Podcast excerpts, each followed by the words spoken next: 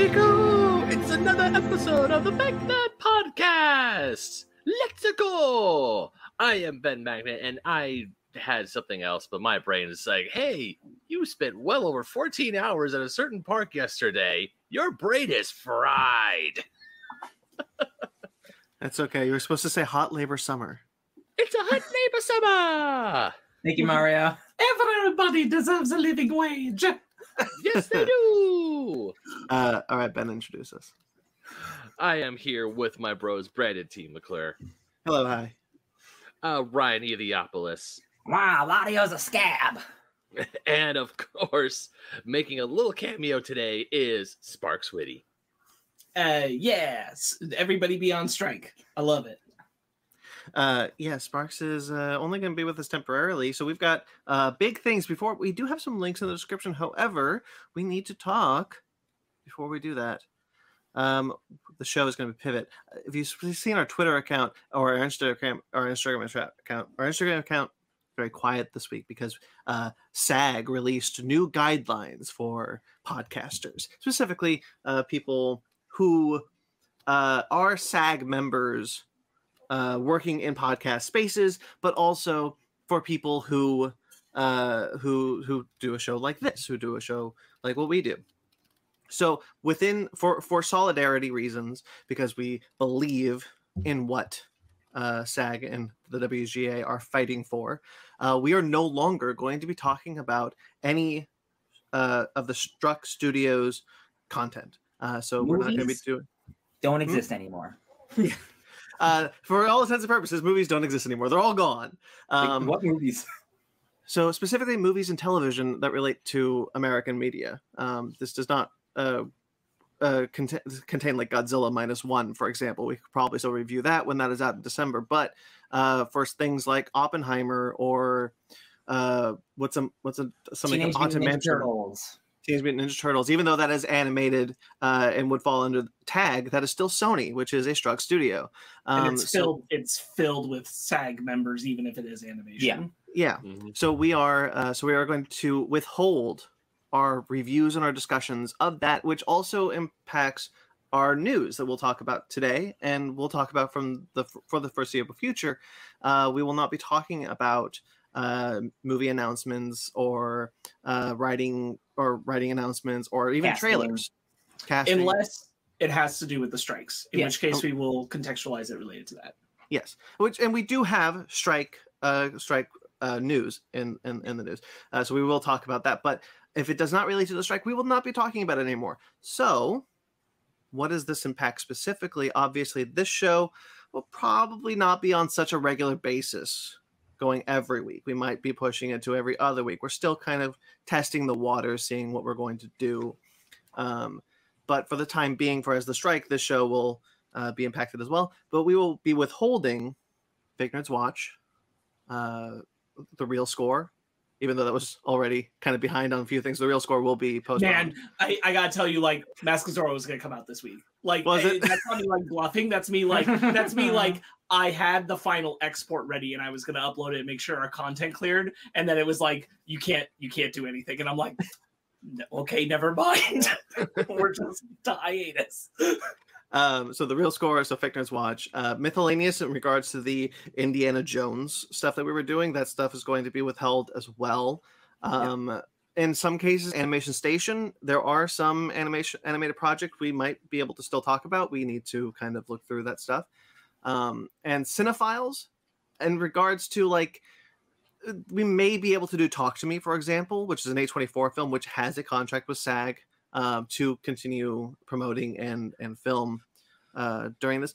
But we're going to make sure to look at that before we do. So stay tuned for maybe maybe that. But everything else, we will not release during the strike. Yep. Um, the other thing is, um, oh, oh yes, okay. So yeah, I wanted to say this. Um, look, I get it. This sucks, but uh, we we- started this podcast because we wanted to talk about these things. That's all we wanted to do is talk about movies and television shows that we love. But the thing is, you know, and and, and in fairness, like, you know, SAG is not telling non-union non-union people to they're not demanding us to do this, uh, but they are saying to be in solidarity, and we are. We Yeah. support them 100%. We want them to get these deals because we don't talk about these things because we love Disney. We don't talk about these things because we love David Zaslav. we Bob talk about these things, Bob Iger. We talk about these things because we love the actors and we love Yeah. the writers. We The love artistry. the directors. We love the Uh, artistry of this. yeah if i can just real quick uh Yeah. you know i we all once the guidelines were out we all felt like going forward with our discussions and reviews felt like crossing the picket line um in a way that that felt icky to us because we're we're very much as brandon said on the side of it so uh i think we're making the right call um and if i can brandon uh what I- what i will say is like we've determined how we're going to move the schedule forward for things. Um, certain shows, if you've been keeping up with Strange New Worlds, for example, on our Fake Nerds Watch, or some of the big films that we were very excited to talk about, like Mutant Mayhem for TMNT, we will talk about those, and they'll be just released when the strikes are over. Um, We're we're so that we're not like caught in a backlog later down the road. We're recording them privately, and we won't share them until the strikes are over. because like the strikes can end in a month. It could be six months. It could Right. be like we really don't know. So like I don't want to like, hey, let's talk about TMNT nine months from now. Yeah. And I'm like, uh, I, that's that's a, I, I don't remember that movie. but it also means that behind the scenes we're being a little bit selective about what we are going to be doing. Like uh, strange new worlds one i said i know we're doing mutant mayhem. So those things will come out eventually. When the strikes are over you'll see them from us. But uh we will not hit probably as many movies and tv shows because we're going to try to put more emphasis now on book club and our basement arcade. So basically our comics and our video game Whoop, material are going to increase My love, in the absence of our loves. movie and television discussion. Yeah. And our Um, babies, they will live on harder and stronger than ever. Yeah. That's the thing of what is going, what we're deciding to kind of take beneficial from this, which is that we can uh, really focus on Fake Nerd Book Club. Uh, we've recently made a big change to the podcast, so I get that making another big change like two weeks after is jarring. Um, and we made this big change to move Book Club out of the out of the podcast and talk about it on its own feed. And this will give us more of a chance to do that. So you will see uh, more emphasis on Fake Nerd Book Club. You will see more emphasis on Basement Arcade and Basement Arcade Pause Menu. My show Conver-Station that is not impacted either. So the season will will come out as, as scheduled. Um, so there are still things that we can do and things that we're really excited about sharing with you guys. But as Spark said, some of these movies and television discussions will be withheld till after the strike. Regardless of when that strike ends, we are not going to be releasing it during the strike. Right. And there's a couple of things looking ahead that we're we're kind of just thinking about what can we do uh, that's not part of it. Um, as Brandon suggested, like talk to me. We're going to be looking at opportunities where we can actively talk about something that's not part of the struck content and get Yeah. that out. Um, but but overall, we're in full support. So we're just we're just gonna trudge on and keep our show here focused on comic news, video game news, and discussions around what's happening with the strike. Sounds like Ben's gonna be watching RRR soon. It does sound like It Ben might be sound like watching that. RRR It's- soon. It does. It sounds like I will. And you know what? I am very excited to watch that movie. And so like things like like RRR. Now again, let me just say like let me just kind of finish. Uh, thought I was I was starting uh, earlier. Like, you know, it it, it it it it it sucks if you're listening to the show if you're watching the show, but like the blame isn't on the actors and the writers. Like I would love to talk about the Gamera Rebirth trailer that dropped at Comic Con. Like I would love to talk about that, but it's Netflix. I, and I don't want to cross that picket line.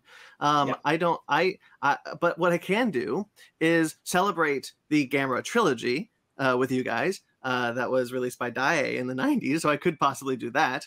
Um, and so, like, the thing is, the thing is, like, we have always been here to celebrate the creators who make the things that we love, and not the studios that are trying to uh, force them to lose their homes. And uh, this is how we show that solidarity, and that's very important to us. Absolutely. Mhm.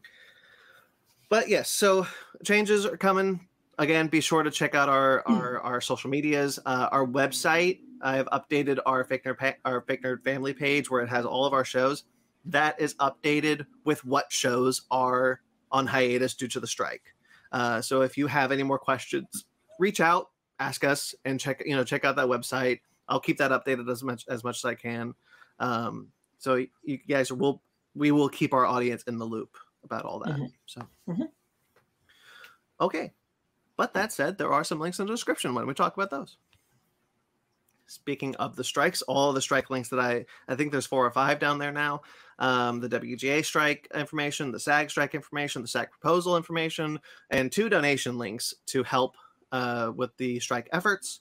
Um, you know, this is a very striking is very difficult. It's very disruptive. Um, these, you know, you are choosing uh, not to get paid for a better life is essentially what's happening, and so um, helping them out and donating what you can uh, is is important at this time, especially in LA, which is hundred degrees.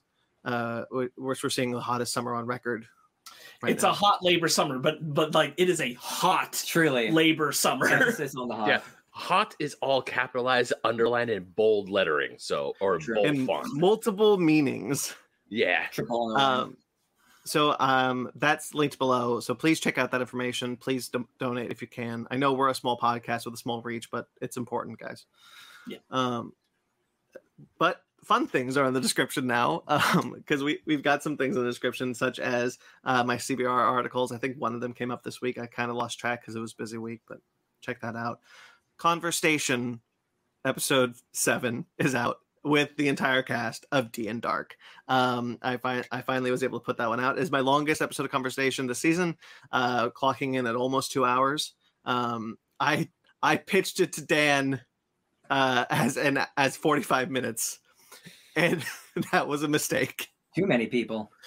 Um, Yeah. But yeah, listening to it back, I've been really nervous about the episode. I've been really, I've been really self conscious about it because it was such a such a big ask for myself. I had never interviewed that many people before, um, and so I, I was kind of dragging my feet. Oh my god, maybe this didn't work. Like I, I, I felt good in the moment, but like maybe it didn't sound good afterwards. I'm actually happy to say that it's. I didn't ask all the questions I wish I did, but I got a lot of good stuff out of out of them. They're a really great bunch of people, and I mean Ben too. Um, I don't mean to, I don't mean to speak of the speak about them in the um, past tense because you're here, but um, your your gang of people are really cool, and it was a really fun conversation, and you guys clearly love each other. Uh, I recorded that I think after you guys had released episode five, I think so. Yeah, because we. so it's been a while. when we recorded that, it was very early on in our campaign, and Yeah. I I our bond, the, the five or six of us, has just, I would say has just gotten stronger. Yeah, I'd, I'd really like to get them on uh, individually, maybe for the next season Mhm. for for a conversation. But it was a really good com- uh, conversation. Um, I really enjoyed talking to them, and uh, I hope the episode turned out as good as I think it did. I haven't listened to it yet, but I know, but I definitely will, and I'm 100 percent sure that it was because after I was done recording it, I I love going on conversation. I love talking about this kind of thing. I'm and the fact that everyone else was there and we did talk about it um in our discord and they're like man that was so much fun that was a great time so I- i know for a fact that we all had a great time recording that episode brandon I appreciate that actually more than you know. Um, but Ben, uh, continue talking because DnDark episode Yeah. 36 dropped this week. yeah Uh, the Pop. Pop. Pop Pop. goes the weasel. Oh, Pop goes Oh, the weasel. Come on, it's your show, bro. I, no, I 'cause got- I, I know. no 'cause I, I i did not hear exactly everything what spark said but yeah pop goes the weasel part two one of the penultimate episodes before a mid-season finale and the second we found out that our bag of holding this whole time was a cursed item we were so mad that was really funny because was. Dan was like, "This whole time, you guys didn't know this." the- I know about the bag of holding thanks to Critical Role because they have one. It's just like because the whole time, every time we reach into the bag and downstage is like roll a d20, and we're like, why? For the longest time, I was like, why are we always rolling a d20? A bag of holding is you just reach in, you think about what you want to grab, and you pull it out. It's it's in, out, you're done. And for as long as we've had that thing and rolled over a ten, not activating the the the bag of weasels. The the It Vort, was- the Vortenberg thing. Yeah. When Yeah, he brought he- that up, uh, he's like, "Y'all been putting that in and out of that bag like nobody's business." The amount of times it's like, wow, you really lucky. it was it was like one of those things where it's like we've been doing this for so long and we're what have we done like imagine if we pulled Fortenberg's lantern out and he turned into a weasel That would have like, Oh. what would it have done to that campaign? Oh my yeah, god. right. i don't i don't i don't know but the, that's just the, the beauty of d&d as as much as the dungeon master might want to try and put things into a specific direction as much as the players might think that it, a thing is going to go a certain way or as i can't tell you how many times it's like oh i think i have a good plan. I'm going to do this. It's going to be so cool. It's going to look so sick. Not one. And it just goes completely off the rails. Yeah, anybody It is- anybody keeping up with the show has I was like, caught we- all the oh, times yeah. that Ben has done this. yeah but hey there have been a few times where I'd like to sharpen the spear in acid. yeah Well, it's Yeah. really funny. So listening to the conversation conversation episode back, I was there was a moment where I was talking up where we were talking about it, and you guys, I guess, had just done your night at the museum campaign uh when you went came on to record that and so ben was like oh we just did something i'm so excited for brandon to see Mhm. um and, and th- th- so it was fun to kind of piece that together Yeah, yeah. I mean, I have done moments like sharpen my spear, the stomach acid, but I've had amazing moments such as Chris Pratting a, T Rex and then writing said T Rex. That was awesome. Um, but Dan, uh, Dan put a teaser trailer for the four-part mid-season finale, dropping starting next week, and uh, it's very, it's a very good teaser trailer. Like that, that Duke can edit. Oh my god, you guys are not ready for that.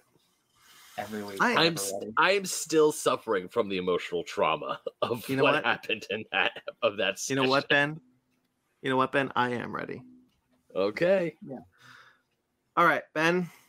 Uh huh. Do you want to keep talking and talk about going to Super Mario Land? Hell yes, I. Oh, real quickly, all those links down in the description. Check them out. Great, great Yeah, yeah, stuff. ch- Go yeah, ahead, yeah, Ben. Check, check 'em out. Guys, I finally did it. I have been wanting to go since this thing opened up in February. I finally went to Super Nintendo World. I got the power band to prove it. And my friends, I have thoughts. Oh, Yeah. I'm uh, really. Yeah, yeah, I I have thoughts. Now, overall, I think being overall, Super Nintendo World does its job of immersing you in the world of Mario, and essentially the entire land is just one giant video game, and it brings that. And every single person visiting this land is a player in that video game, whether they know it or not. And I love that about this land. That's there are so many there are so many things in there that wait what He said it's like a threat.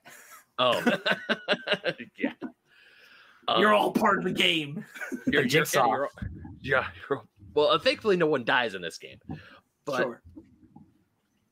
it never strives away from the fact that, that that this is obviously it's based on video games and this is a video game and you are immersed just opening in you guys saw my video i posted my video that video of me walking into it on my instagram and i'll put it as like a regular instagram post uh, today because i took so many freaking pictures my god i am way behind on posting stuff so yeah ben magnet 27 if you want to see all the photos from super nintendo world yesterday um it did feel like i was alan grant looking at the brachiosaur for the first time I Uh-huh. was just I know I've seen pictures just seeing it eh, alive, just seeing everything moving. And it looked even better at night. All when it was all lit up, the POW blocks were lit up, the question blocks were lit up. It was absolutely gorgeous and it was just beautiful. And be if you've ever loved and played these the Mario games as a kid or even today, it just brings out a childlike wonder, a childlike excitement. It's like I am physically and literally in a world that I've only dreamed about playing in as since I was a kid. It's kind of like when you go to Galaxy's Edge for the very first time. I will definitely say Super Nintendo World is about on par, maybe maybe a little bit below the immersion level that Galaxy's Edge is at Disneyland. It is that good. Yeah. I mean, I do say that even though the, to enjoy most of Super Nintendo World, you do have to cough up the forty dollars for the power up bands. It is a little scummy that you have to have a paywall but these things are really really fun. It's really fun to just walk around and just seeing people just see question blocks and just taking the power bombs and just hitting the blocks like Mario does and getting the coins. And as I yeah, understand it, Ben, real quickly, as Mm-hmm. I understand it, there are activities all throughout the the land, but that can only be accessed with the power band. Exactly. You can't Right. as but here's the cool thing. As long as one person there are a few activities in there that as long as one person in your party has a power up band, you could still play them. You essentially you're playing with them as a guest. There's about two games in Super Nintendo World that while people who don't have a power up band, they could still play with the person who does. So like say we all like all, if all four of us mm. go and none of you guys want the power up band, but you want to help me with the piranha napping game, you can. That is 100% allowed. As long as one person has a power up band, we can all go and enjoy that. But there are two Okay. ones that you have to have a, that's like a one player only sort of game. Mm-hmm. Makes sense. All the games are the games are are very easy, they're very fun. I would say my favorite is the Thwomp one where you just have to change the colors on the panel, the change the panels to a certain color within a time limit and that that one's mostly fun because it's inside, it's enclosed, and you have air conditioning a lot. You have the air conditioning is all blast, which is really nice. Mm. Um, but besides that, the thoughts I have about the land itself, I keep telling myself this is like we don't have a lot of space at Universal Studios Hollywood, so of course we get what we have what we have. They do the best with what we can, but of course there are parts of it where I'm like, man, there's like a so there's some spaces in the land where there's there's really nothing much there. I just wanted a little bit more, and I understand what we have. I'm happy with what we have, but it's just like man, because I know in Japan they have like a few more areas. There's a few more underground stuff to explore. There's a few more things because you could you could walk through the whole thing in less than an hour and do a whole bunch of stuff there, and it's like okay, yeah, well, what else? Orlando, Orlando's they're building their third Universal Park at- Mhm. in Orlando, and it will include a Donkey Kong area. Yes. Yeah. Japan is building theirs right now. When Orlando opens there, it's going to have their Donkey Kong expansion already. And because obviously I'm writing about this for Fusion Gaming Magazine, Go Nintendo, and OSG. And I had a hunch, and my hunch proved correct that if you're planning on a very big vacation to go to Super Nintendo World, save your money and wait until Orlando opens. If you were already planning on going to Los Angeles, then go check out Super Nintendo World. But don't make a big trip just to go to Super Nintendo World in LA because you might be disappointed. I if mean, you're making- it is tied to Universal Studios, so you can also just go to Universal Studios, right? Yeah, yeah, very, very true. I mean, Universal Yeah. Studios, yeah, it's it's always it, that's a fun park to go to. Don't get me wrong, but if you're so considerably bigger. yeah, but the one in Orlando is is is a lot bigger, and if you're willing to spend a whole lot of money, I would definitely wait for Orlando. Or even if you're willing to spend even more, fly, go to Japan. Can But- I ask a question about about the park? Yes. How's the ride? Oh, oh. As- As Don't like right- spoil or anything, but like No, no, no, how no. was it? as of right now, that is my favorite ride at Universal Studios. Really? It is Big challenge a- there. yeah, yeah, I know, not not a big challenge there, but the one roller coaster and the mini drops. um, Mario Kart Bowser's Challenge is definitely one of the cool and the it is one of the most coolest and interactive rides I've ever been on. I was I would say that they really did the augmented reality very well, and it you feel like you're on a Mario Kart. It's the way they did it is that you truly feel like you are in a Mario Kart race. I mean, you're not going at breakneck speeds, but it does give you the the feeling of I'm playing Mario Kart in real life. I'm going through a bunch of the different racetracks IRL, and it feels and it's so cool. And the way you're like looking around, you're shooting shells at all at mm-hmm. the bad guys, and it's it's fun. It is really really fun. And the augmented reality, it doesn't make to me. I wasn't dizzy at all. It doesn't act because the way they do it is that all the the Mario Karts they attach the visors to the seat. And when you get your little cap like the little um the cap thing to attach your the visors to it those caps are surprisingly very comfortable. They are very easy to adjust. They're very they they fit snugly on your head. Or you could have you could adjust how snug or how unsnug you want them to be on your on your head. They are surprisingly very comfortable to wear. And then when you put the visor back on, you can adjust it to have like the visor of like lower or higher on your head. So of course your eyesight can see where. And like when you look down, you have your coin counter and your shell counter. And it's like, all right, cool. So it's like if you run out of ammo, you can look down quickly and see how much you have, or how much you have gained in coins and how much you um how many shells you have.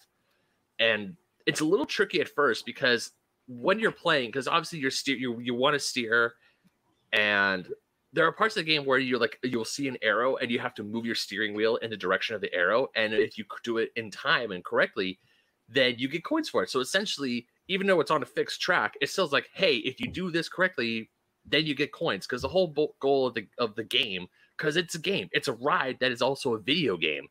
You have to get hundred coins to beat Team Bowser and the, the the sets look amazing. That's just the whole thing is like the, the attention to detail is great, but I will say I did get lost in the game where I wasn't able to enjoy the dark ride aspects of it. A few there were times where it's like it was really hard for me to enjoy like the surrounding set of the dark Mm. ride because Sure. like right when you get off, there's a, there's you could hear a chain chomp, but um the the chain chomp and the piranha plant animatronics look fantastic. Once again, pulled straight out of the video game and I'm, I'm just like, oh, the parts where I saw was like, oh wow, this is so cool. But at the same time, I'm like, oh wait, there goes Lemmy. I gotta hit him with the shell. Because the whole because you want to like throw shells at the um at the Koopalings. Right. But- But you can't just you can't just completely sit and enjoy it. No, you, you can't. I mean, you could, but then you won't get any coins. And here's the thing about Super Nintendo World that I actually really, really enjoy. So you guys know that on rides like uh, Smuggler's Run at Disneyland, where no matter what you do, there's like the end. The end result is always the same. Like maybe there's there's like a little bit of a a dialogue change, maybe here and there, whether how well or how bad you did, but the end result will always be the same in Bowser's Challenge, you could lose. In all the video games in the Super Nintendo World, you could technically lose. And if you don't do the game or if you don't beat the game, they will say, okay, well, you don't die. You just don't get the key. They just show up with a shotgun, just like blow you. in the- it's like that static gift where it's like, shh, no witnesses. Pew. Uh, you yeah, you can lose like in the, the mini games because the mini games you need to get the keys to go to Bowser Jr.'s castle, and you can lose. You can technically lose, but you the only punishment is you just have to go back in line and try it again. Whereas at Bowser's Challenge, instead of seeing like, yeah, Mar- Team Mario wins, you guys won, it'll say Team Bowser won, and you'll just sit there in shame. It's like I lost to Bowser. This sucks. Does it do the Bowser laugh? Oh, oh, oh. I Do don't that know. thing? Thankfully, in all my races, we won because we Oh, were actually able to go on the ride three times yesterday. Very so, nice. it, so the equivalent would be like if if if if you could crash the Millennium Falcon in, in Smuggler's Run, which you can't do.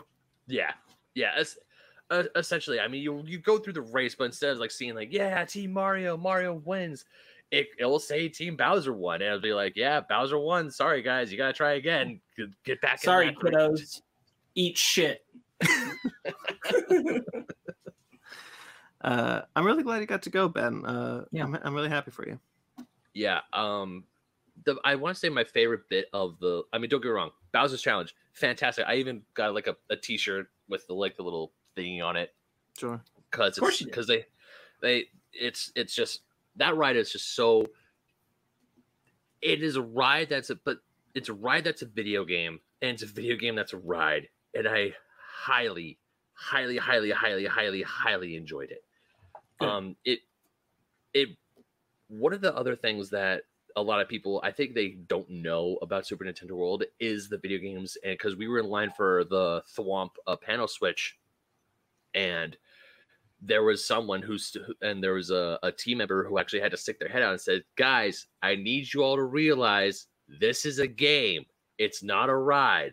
This is a game you have to you need to have one person in your party needs to have the power up band to play this game if one person has it then you can have you can still enjoy and play it but this is a game it's not This a is- ride We need you to spend big. forty dollars, or you can't play this game. That sucks. does suck. That sucks. It- Well, it- it's big. It, it sounds like big, like Comic Con energy. What's this line for? I don't know. Yeah. Yeah, but once like some The- people the heard fact- that, sorry, just the the fact that like you can't like I get the other parts of the land, but that you can't do the ride and pl- engage with it unless you have a power band. That sucks. oh no, you could go on the you could go on Bowser's Challenge and not have a power band. That doesn't affect you. That doesn't matter. Right. Like the the only thing that the only thing in or not the only thing, but the the biggest thing in Super Nintendo World being Mario Kart Bowser's Challenge, you don't need to have a power band to enjoy the ride. You just Okay. won't get the coin. You just won't get the coins you accumulated Okay. to help on the leaderboards. I think Um, I think you phrased that in a way where it sounded like you can't play the game elements on the Yeah. ride if you don't have a power Oh band. no no the, the the I was talking about like the the games to get the keys to go inside Bowser's cha- to Bowser Jr.'s castle. Oh, I see. Yeah, because the uh because the Thwomp game, one person, it's the, the the game you need to get one of the keys, and that one that line was like, hey, you guys need to have a power up band to enjoy the or one of person in your party needs to have a power band because this is for a key. If no one in your party has a power up band, then you're just gonna come in here for nothing. Okay, you, 'Cause you there's need- missing context there. Yeah, because you need a um because you need a power up band to uh tap the to tap the thing to start the game. But yeah, for Mario And- Kart Bowser's just for Mario Kart What- Bowser's challenge, you don't need a power up band at all. And what I is mean- Bowser Jr.'s castle? Bowser Ju- so there's a storyline for Super Nintendo World like when you go through the main warp pipe and you see and you go into Peach's castle there's two paintings on either side one of Bob-omb Battlefield one of the Goombas and essentially the golden mushroom was stolen by Bowser Jr. and Bowser Jr. hid the golden mushroom in his castle and you need to go and if you have a power up band you need to go and play at least 3 of the 4 games to get the keys unlock Bowser Jr.'s castle and defeat him in this augmented reality like um it's essential like i said it's essentially a physical video game where you have a bunch of people in front of a giant screen it's like those arcade video games where you're in this um like those like those gunner games like the halo gunner game where the 1942 where you're um, manning a turret and you're trying to shoot down planes it's Mhm. essentially that where there's a camera that um captures your shadow and you have to flail your arms around to knock uh, the falling bombs to Bowser Jr. so you can get coins and you can defeat him and get the golden mushroom back. That costs forty dollars. Yeah, that does cost forty dollars because you have to do the, the have to play the video, you have to play the games, get the keys, and when you go up, they actually have you use your power band, and if you unlock, and once you get three keys, it unlocks and they let you through. So what I'm is- hearing is don't go to Universal Studios uh, if you're poor. yeah, Yeah, Is what I'm hearing. yeah. yeah. Well, I mean, yeah, yeah.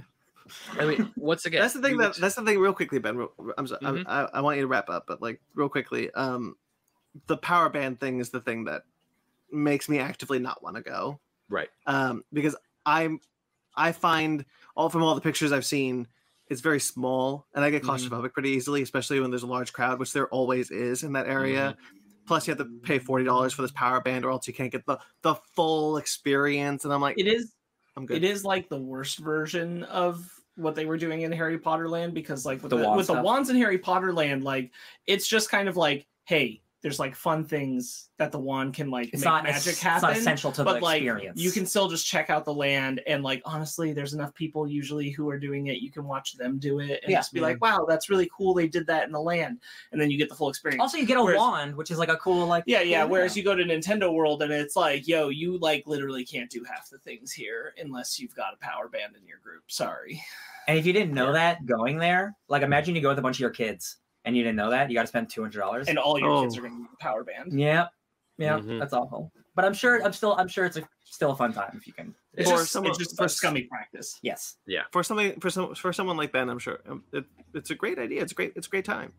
yeah, absolutely. Yeah, definitely for some definitely for someone like me it is a great time but i do acknowledge that these are a bit it is scummy that a huge chunk of the land is behind a $40 paywall while it does suck when i did play the games it was fun like the bowser jr portion outside of mario kart bowser's challenge bowser jr was really fun to play it was Cool. It's really fun good. to go in there play around get keys um I also just wish that there was more like because there are also like little hidden secret things you can find. There's like these little M's that you can tap your power band to, and then uh a uh eight bit um sprite pops up in the wall. It's really it's really cool. But there's once again there's not a lot.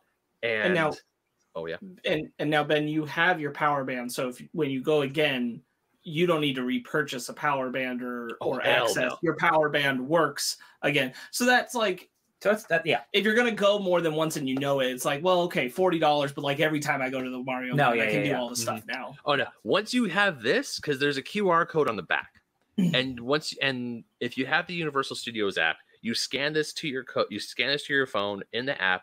You go to the play section of Super Nintendo World, and it will. Tr- you can put down your name. It'll track your progress. It'll track your coins. It'll be like, hey, here's these little stamps that you can collect. There's little like achievements essentially. And here's another cool thing. This works in Japan. Right. This will when it opens, this will work at Orlando. The Mhm. only thing you need to do when you go to those parks is just download the corresponding app, scan the QR code, and you're good. Yeah, I mean, do it'd be not- stupid if you didn't. It, you know, Yeah. like if they weren't functionally like Yeah. good for other places. Yeah. Yeah. Yeah, and also this also works as an amiibo. So if you have like a Nintendo, Oh, that's cool. Yeah. yeah. So if you have a Nintendo Switch at home and you ha- have something with like Mario amiibos, and you have because like this is the uh, this is a Mario amiibo, you have Luigi, uh, Luigi, Luigi, Daisy, Peach, Yoshi, and Toad. They all work as amiibos. So if you have a because so if you have the Power Band and you have a Switch with some amiibo support, this will work. Hmm, that's that, That's that is cool. cool actually. I mean, but once again, it the whole having this forty dollars, it is scummy. And even though now I'm technically a Universal Pass holder, none of the Nintendo stuff is on discount for you for pass holders as of now. Which It's too too new. yeah, it's too new and it kind of sucks. But am I glad I got this? Yes. Do I acknowledge that it's a scummy practice? Yes. Will I go again? Of course I will. But for those of you who are really budget conscious and budget centric, then it might not be. It's probably not going to be worth it. At least if you're just going there just wanting to check it out. If you're a diehard Nintendo fan, oh yeah, go hog wild. You're gonna love it. But if you're not, and you're someone who just enjoys Nintendo and enjoys Super Mario, then really the only thing there is Bowser's Challenge, and that's about it. Plan your trips accordingly. Yes, All right. Well, uh, real quickly, acknowledge the chat. Mint Blay, Blaze. I admit. Yep, That's her- Mint Blay. That's that's Mint her. Blay. Hello. Uh, thank you for Yeah. joining Hello. us. today. Yeah. Hello, Um, and she has a little smiley face down there too. Uh, ben, do you have anything else you want to add about Nintendo World? You don't need to do like a recap. Just Yes, sir. Just if you're if you're going to Super Nintendo World, yeah, the the crowd there is pretty nuts. It can, but luckily the reservation system can go that does t- sometimes turn on and turn off throughout the day. So if you go there and you didn't get the early access pass like some people did, um, all is not lost. Around six o'clock in the at around six o'clock in the afternoon is when a lot of people leave Super Nintendo World. So then they won't require reservations to get into the land and you can still go. And that's also around the time where the line for Bowser's Challenge usually um go dies down. We did wait in a. It was posted. It was 150 minutes for Mario Kart when we first rode on it, We go- Jesus. but we got on the ride in a little under two hours. Oh, only two hours. oh I- wow. I know. I know. Okay, for a ride like that, you expect like a three hour plus wait. No, I don't. I don't ride rides that are three hours long, Ben.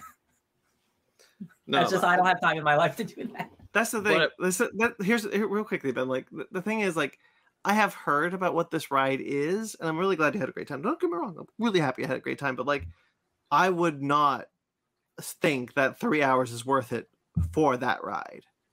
Yeah. And and, and Yeah, anybody who does, anybody who does, you know what? I'm happy. I'm happy you think so. You're wrong. three Yeah, hours at is just so much. You could watch a whole a whole movie we can't talk about. Yeah, Yeah. you can. Yeah, yeah, you can't. But I will say the queue is think most of it is covered, and they do blast the AC. And That's if good, they're At least and there there's only like one section of the of the line that you are in the direct sun, but uh, there's not a whole lot of shade spots. But the line does move through pretty quickly, and you're only out there for like maybe 10, 15 minutes, and then you're inside Bowser's. The the queue itself is like I won't lie, it's gorgeous. It has a lot of really great Easter eggs and a lot of really cool things to look at and and uh, East um what's it called Easter eggs. But yeah, three hours is way too long. which was really cool because the second time we got on, we got to cheat and we went through the expressway. Choo-choo. Yeah, someone in our party got hurt and had to go to first aid. And when they told the story, they're like, "Hey, uh, what can we do?" Is like, "Can we get passes for Bowser's Challenge?" And they're like, "Let me see what I can do." And they're like, "Okay, cool. Here's the VIP stuff for twelve people." And we're like, "Sweet." I, I know. I know what I know why you said it this way because you finished your sentence, but at the beginning, like, yeah, someone got hurt. No, no. I was like, why are you happy about that? I know, but you you sounded excited. right, right. Um. Anyway, Somebody got messed up. yeah, Bowser. they failed the Alright. Bowser challenge. It came in and kneecapped him. violent challenge. All right. Anything else, Ben? No, uh, that's pretty much it. Um, Oh. I want I want Sparks and Ryan to talk a bit because I because I realized we should talk about the Scream board game. The what Oh, now? sure. I mean, it is. mm, Does that? Mm, No, it's not strike. no. Yeah, there's a wonderful movie franchise that made a really cool, like 20 to 30 minute board game. It's brought. All- It's put out through Funko. Yeah. So um, yeah, there's a Scream. There's a Scream board game where uh, there's an app for it, and so like the players can get you get called by Scream throughout the game. It can only be up to 20 Ghostface. minutes. Yeah, by Ghostface. Sorry, yeah, um, by Ghostface and Doctor uh, Scream. and uh, it's very tense. You're trying to complete all these things before Ghostface kills one of you. Um, It's, it's it moves very fast. Yeah. Uh, yeah, it was a really, really good time. Yeah, I, I really enjoyed the game. It's a really good game mechanic. Um, it's it, it, it, it can't go beyond twenty minutes. I guess is li- is No, kind it of thing. cannot. Like, It cannot. Um, three minutes before the 20 minute time, you hear a window shatter, and it means Ghostface is coming to kill you in three minutes unless you finish the game. It's Yeah. awesome. uh, had a had a really good time with that game. I'm glad we got to play it. We played it yesterday at, at Sparks at Sparks and Ryan's place. So Yeah. uh, I need to play this game now. especially it's now lot that you've seen Scream. Yeah. I've seen all the movies. I kind of like what? There's a board game of this now. And it's like it's cool because the app has like the killer's voice, so it's like, oh, you're in the yeah, high and they school. they have his they have he recorded the lines for it, so it's It's great. really, yeah, it's really cool. oh, that's rad. A lot of fun. Yeah. Um, all right, I'll talk about Ratchet and Clank then. Uh, I'm gonna go. Wait, real quick. I, I the only thing because we, we talked about board games, we did play Mountains of Madness Oh, yesterday sure. too. Yeah, yeah, After you left, Brandon, we we Oh, we had one hour and we were like, let's try Mountains of Madness. That game's incredible. That game's awesome. I understand why it can be frustrating, but that is the type of person that I am. I love games like that, and the harder they make it, the more fun I have. So by the end of that game. People are walking across the room. People are screaming. People are copying people's screams, and I'm just like, "This is heaven." Oh, man, this is awesome and we won and we won Yeah. so it felt good uh that game's super rough uh uh really cool idea really how do you how do you turn the ideas of hp lovecraft into a board game this is exactly how you do it it's awesome communication is so important and sometimes you just can't even talk so it's just like what do you do what do you do I have an idea. i, I yeah, mine was anytime somebody asks me something, I can't respond. I say, I have an idea, and I ignore them. it's awesome. It's a really well Ben. what it is is uh, throughout the game you get these madness cards, and the, the Mhm. madness card tells you what you have to do. So, for example, I had one where it was. Um, uh, whenever someone says a number, I have to say the next number. So if someone's like, "I've got three cards," I have to say four cards. And like I just say four, like that's With four, no, but like with no context. You can't tell No context. what your madness is. you can't tell people what their madness is. It, it makes the game very frustrating. Yeah, yeah. Sounds it's, like it's, it. It's a hoot and a holler. Um, all right, Ratchet well. Sparks, Sparks, uh, I'm happy to happy I have you for a bit. I'll tell you about Yeah. Ratchet and Clank later. Sounds good. I mean, I'm going to listen to the show. I, I hope you guys have a great show. I just have other stuff going on today, so I'll see y'all. It's a birthday. We got a birthday in Uh, the house. check out uh, our YouTube channel this week because we're definitely dropping 100%. TMNT Shredder's Revenge. Ben Ryan and I played it with our friend Grayson. yes. So Yeah. check that out on the YouTube channel. That's dropping this week. Definitely some book club coming this week. I'll see ya. See you later, my friend. All right, so I so I played Ratchet and Clank Rift Apart. This came out a couple of years ago. I'm very late to the party. Um, this is a sequel to Ratchet and Clank Into the Nexus, which was the which was the last game before they made the the reboot game, which is not canon. I just found out they they just kind of look at it as like a fun side adventure that they did. Um, but Ratchet and Clank Rift Apart. This is the game where uh, uh, at the beginning of the game, everyone's celebrating Ratchet and Clank for having saved the universe multiple times at this point, and everyone's like, "Look at you!" And Ratchet's retired, and he's not quite sure if he's still the hero that he once was. Um, and Clank surprises him by saying, "I fixed the Dimensionator." Which is the only way that Ratchet can go find his people, because a few games ago we learned that all the Lombaxes left the gal- left the universe and went to a parallel world to say to uh, uh, uh, get say to find refuge from the villain of the future trilogy.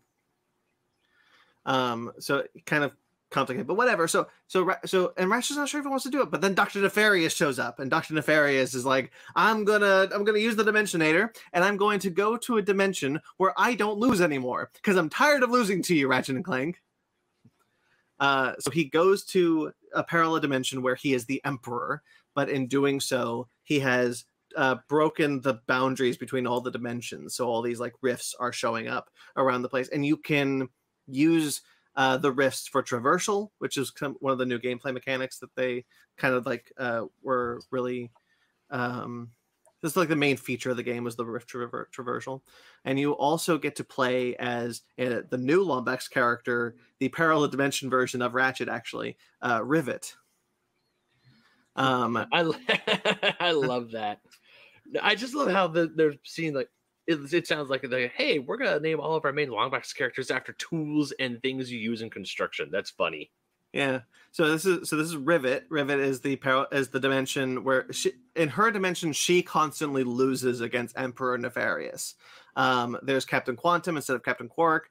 The one of the pirates from Quest for Booty is also has a parallel dimension version uh, where he's French. It's weird. And uh, the hoverboard uh, celebrity, the kind of Tony Hawk hoverboard celebrity alien, um, ha- is a is a resistance fighter named Phantom in the parallel dimension. Um, and he gives you a cool new. There's a lot of really cool new gameplay mechanics in this game. Um, someone has set off an alarm back there. Um, so there's a lot of really cool gameplay gameplay mechanics. Keep it very fresh, keep it very fun. I love Ratchet and Clank. I I play I've played all the Ratchet and Clank games except for Into the Nexus, um, and I. Uh, it was so cool to be back in this world. Like this is the main game. It's not like Into the Nexus, which is like two hours. Um, this is like um, there's all there's it's got a lot of really cool new aliens, really cool new planets. Emperor Nefarious is a really cool villain. Uh, Rivet is such a fun new character. I I hope that they do like they did with Miles Morales and make a Rivet side game, just like ten hours long. You just play as Rivet. I think it'd be a lot of fun. Um, everyone's got really complete arcs by the end of it. Everyone has moments to shine. The new RYNO. Every game introduces a new RYNO. The new RYNO rules. Um, it is such a it's such a cool uh, it's such a cool weapon. I I um I beat the game 100 percent in a week. Nice. Um, so it's, it's probably like 20 25 hours long um, mm-hmm. and I had a great time. I'm kind of sad it's over because I thought it was just so much fun. It's one of the most engaging Ratchet and Clank games they've ever made, um, and I I have a suspicion that they're making another one, uh, but it because of the way it ends, it does sound like that they will eventually make a, another Ratchet and Clank game. I mean, the gap between Into the Nexus and this game is almost 10 years. So, like, yeah. even if it takes that long, I do think there is another Ratchet and Clank game in the pipeline. We know their next two games, and they've now announced another new multiplayer game that's not based off Ratchet and Clank. So, it's again, it mm-hmm. might they might make another one, but it is going to be a long ass time. Yeah, and I think that's important for them because they have again, uh, Insomniac is not the studio it was when it first made Ratchet and Clank. Um, it's a very different studio now, and they, yeah. um, and Ratchet and Clank isn't their primary focus, but I think it's still a property that they are passionate about as a company mm-hmm. and want to put out, um, put out for uh, new games when they are able to. Yeah. Um, I, because again, yeah. it's a 25 hour game. It's not a it's not a big game, but it is really fun. And and like you don't need Ratchet and Clank to be a big AAA multi-platform um uh type not multi-platform, but like you don't need Ratchet and Clank to be a Spider-Man level game. Uh you don't you, you can have it be smaller. And I think that's kind of the charm of Ratchet and Clank at this point in this current era of consoles. Yeah. I think with Ratchet and Clank it just needs to be a fun lighthearted adventure with punny devices, fun devices, and fun gadgets to use, and just solid platform action action platforming gameplay. Yeah, and I think that there's um I don't want to spoil it with like the ending of it, but like the and I, and I won't, but some of the some of the new planets introduce some really interesting lore that's clearly not just them throwing this lore away for one game, it's them setting something up for for the next game. Um whatever that's going to look like. Um and I'd be I I I'd hope I hope they do make another one. I really like the world of Ratchet and Clank, and I'm really happy that it is one of the one of like it's a, uh, of its contemporaries. It's the only one that made it through the PS4 and, P- and into PS5 era because Sly Cooper and Jak and Daxter never made it past PN3, PS3, right? Yeah, Mhm. um, because those were Naughty Dog, and Naughty Dog will, will never make a cartoon game ever again. I'd love for them to go back to Jak and Daxter. I get why they Oh. won't though. Oh no, Was yeah, but Cooper they What's like Sly Cooper? Cooper. Dog? No, they weren't them. It was somebody else. But Sly Cooper is also a game franchise that just doesn't exist anymore. Yeah. And that's the thing is like Ratchet and Clank is the only one of its contemporaries that has survived the, the era. And I think that's because this Insomniac really is just passionate about Ratchet and Clank and wants it to kind Yeah. of be their Yeah. staple. Insomniac, they are they are the best at, and it's a lot. You can see a lot of Ratchet and Clank in Spider-Man, just in the in the Mhm. weaponry and the gadgets and the tools and stuff like that, and even some of the movement stuff. So like, um, I don't, I don't. Again, just because we know their trajectory over the next like six years, like I don't think it's gonna happen soon. But I do think they are a company that does like to. Hey, we've made two, three Spider-Man games. Let's go back to Ratchet. Let's go back to having having more little like you know cartoony fun. Uh, they are a company that, like you said, Brandon, like they don't mind returning to their old stuff. Like we're never gonna get a new Crash game in, No. in the style of of Naughty Dog and stuff like that, right? Like it can't like Well, they've come so far. They make HBO games now, basically, as opposed to cartoon games. Like they are just like they are truly a different developer. Whereas Insomniac were like they don't mind returning to their roots. Yeah, Crash Bandicoot now the new the latest Crash Bandicoot was not Naughty Dog, right? No, it was else? it was Acti- that was Activision Blizzard. That was Right. Toys for Bob actually. Toys yeah, for Bob Right, so Crash 4. like that game too. So that's yeah. I mean, but it's kind of like the thing like the developers of Ratchet and Clank, the developers of Ratchet and Clank still want to return to Ratchet and Clank, whereas the developers of Sly Cooper and Jak and Daxter and, and Crash Bandicoot don't. Yes. Um, Yeah. so someone else has to uh, take on uh, the the the the, the, reins. Crash Bandicoot thing. But Mhm. oh, uh, uh, Princess Sparkle Bunny in the chat. Hello, Hey, happy Sunday how's to you going? too. Happy Sunday to you too. Um, me. She's saying love in the new time slot. Oh. um but yeah so it is it is uh it's a very fun game with really fun new characters awesome new locations uh this would have probably this would have definitely been on my top 10 had i played it two years ago um but uh i i just had a Oh, blast more with it. than more than two years. it's 2021 2021. Yeah. oh yeah, that's it. That is when it came out, huh? yeah It came i, I looked it up because i thought it was Miles? longer Before Miles. Yeah, I, I, I looked it up because I thought it was longer because I thought it was like crazy. five years, but it, no, it's just 2021. Well, Wow. time flies when it's a pandemic. Uh, Yeah. yeah. exactly. Um, it, it, it, it it's it's really it's really great. It's really what I'm getting at. I had I had a lot of fun. Great new gameplay mechanics. Love it. If you haven't played Rift Apart, I think it's one of the best Ratchet and Clank games. When it's Uh, cheaper, I will buy it. Yeah, uh, I'm actually gonna go back and play Into the Nexus because it's the one I haven't played yet. Mhm, mhm. Um, all right, shall we get into our bread and butter? All right. Uh, some sad news up top. Oh, hello, darkness, my old friend. Bo Goldman, the screenwriter for One Flew Over the Cuckoo's Nest and Meet Joe Black, uh, passed away at the age of 90. Ooh, I love One Flew Over the Cuckoo's Nest. That's a fantastic movie. Good I movie. never seen it. I'm not. That's, that's not surprising. Nah, not in a bad way. It's just an old movie. Yeah. Um, yeah, he he's a really uh, not he obviously didn't just do these. Um, he also is an uncredited writer on Dick Tracy, which is kind of fun.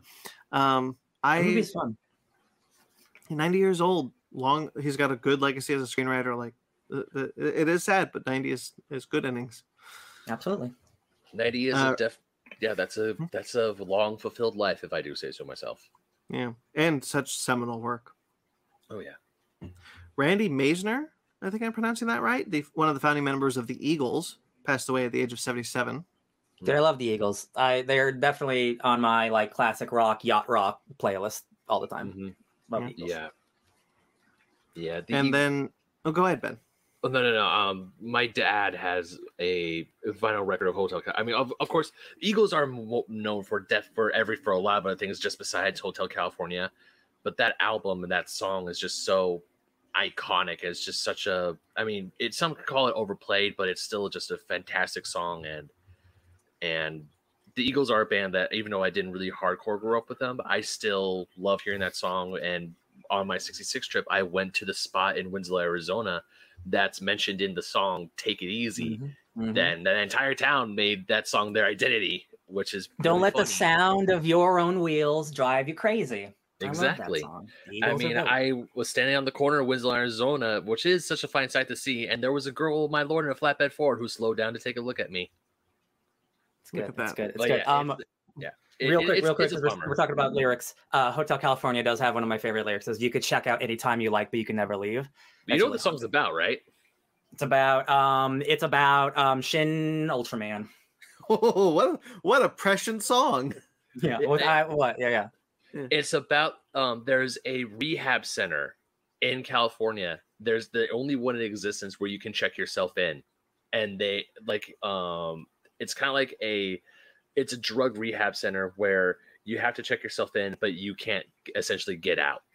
That's why Mm. it's like you could check out anytime you like, but you can never leave. Because also when you do go to this rehab center, it's like I think it was because the one of the singers had a major drug problem and he went to it.